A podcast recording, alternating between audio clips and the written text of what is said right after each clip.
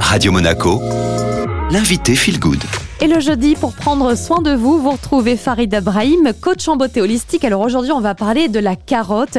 Elle est excellente dans l'alimentation, mais elle est bonne également pour le visage. C'est vrai, Julia. En fait, c'est un aliment qui est complètement populaire, qu'on retrouve dans presque toutes les cuisines.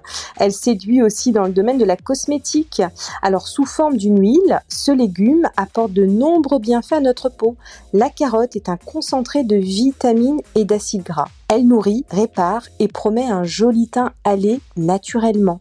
Cette huile booste et sublime l'éclat de notre visage. Est-ce que l'huile de carotte ou le macérat de carotte, ça s'utilise sur tous les types de peau? Oui, c'est vrai. L'huile de carotte qui est plutôt effectivement un macérat convient à tous les types de peau, mais elle est particulièrement recommandée pour celles en manque d'éclat, pour les teintes ternes, fatiguées et pour les peaux sèches et ou matures. C'est bon de le rappeler aussi, euh, à l'inverse du rouleau de jade, on en a parlé euh, il y a quelques temps, hein, qui coûte extrêmement cher.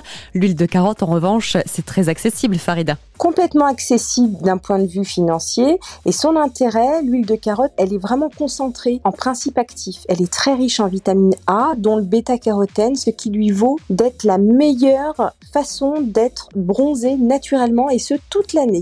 Il n'y en a plus qu'à essayer en vue euh, la saison dans laquelle on se trouve actuellement. Merci beaucoup Farida. Donc euh, l'huile bonne mine par excellence, vous l'aurez compris, c'est l'huile de carotte. Elle est antioxydante, elle neutralise les radicaux libres, elle lutte contre le vieillissement cutané, puis elle aide également à la régénération cellulaire hein, en cas de lésion, par exemple si vous souffrez d'un psoriasis ou encore d'acné.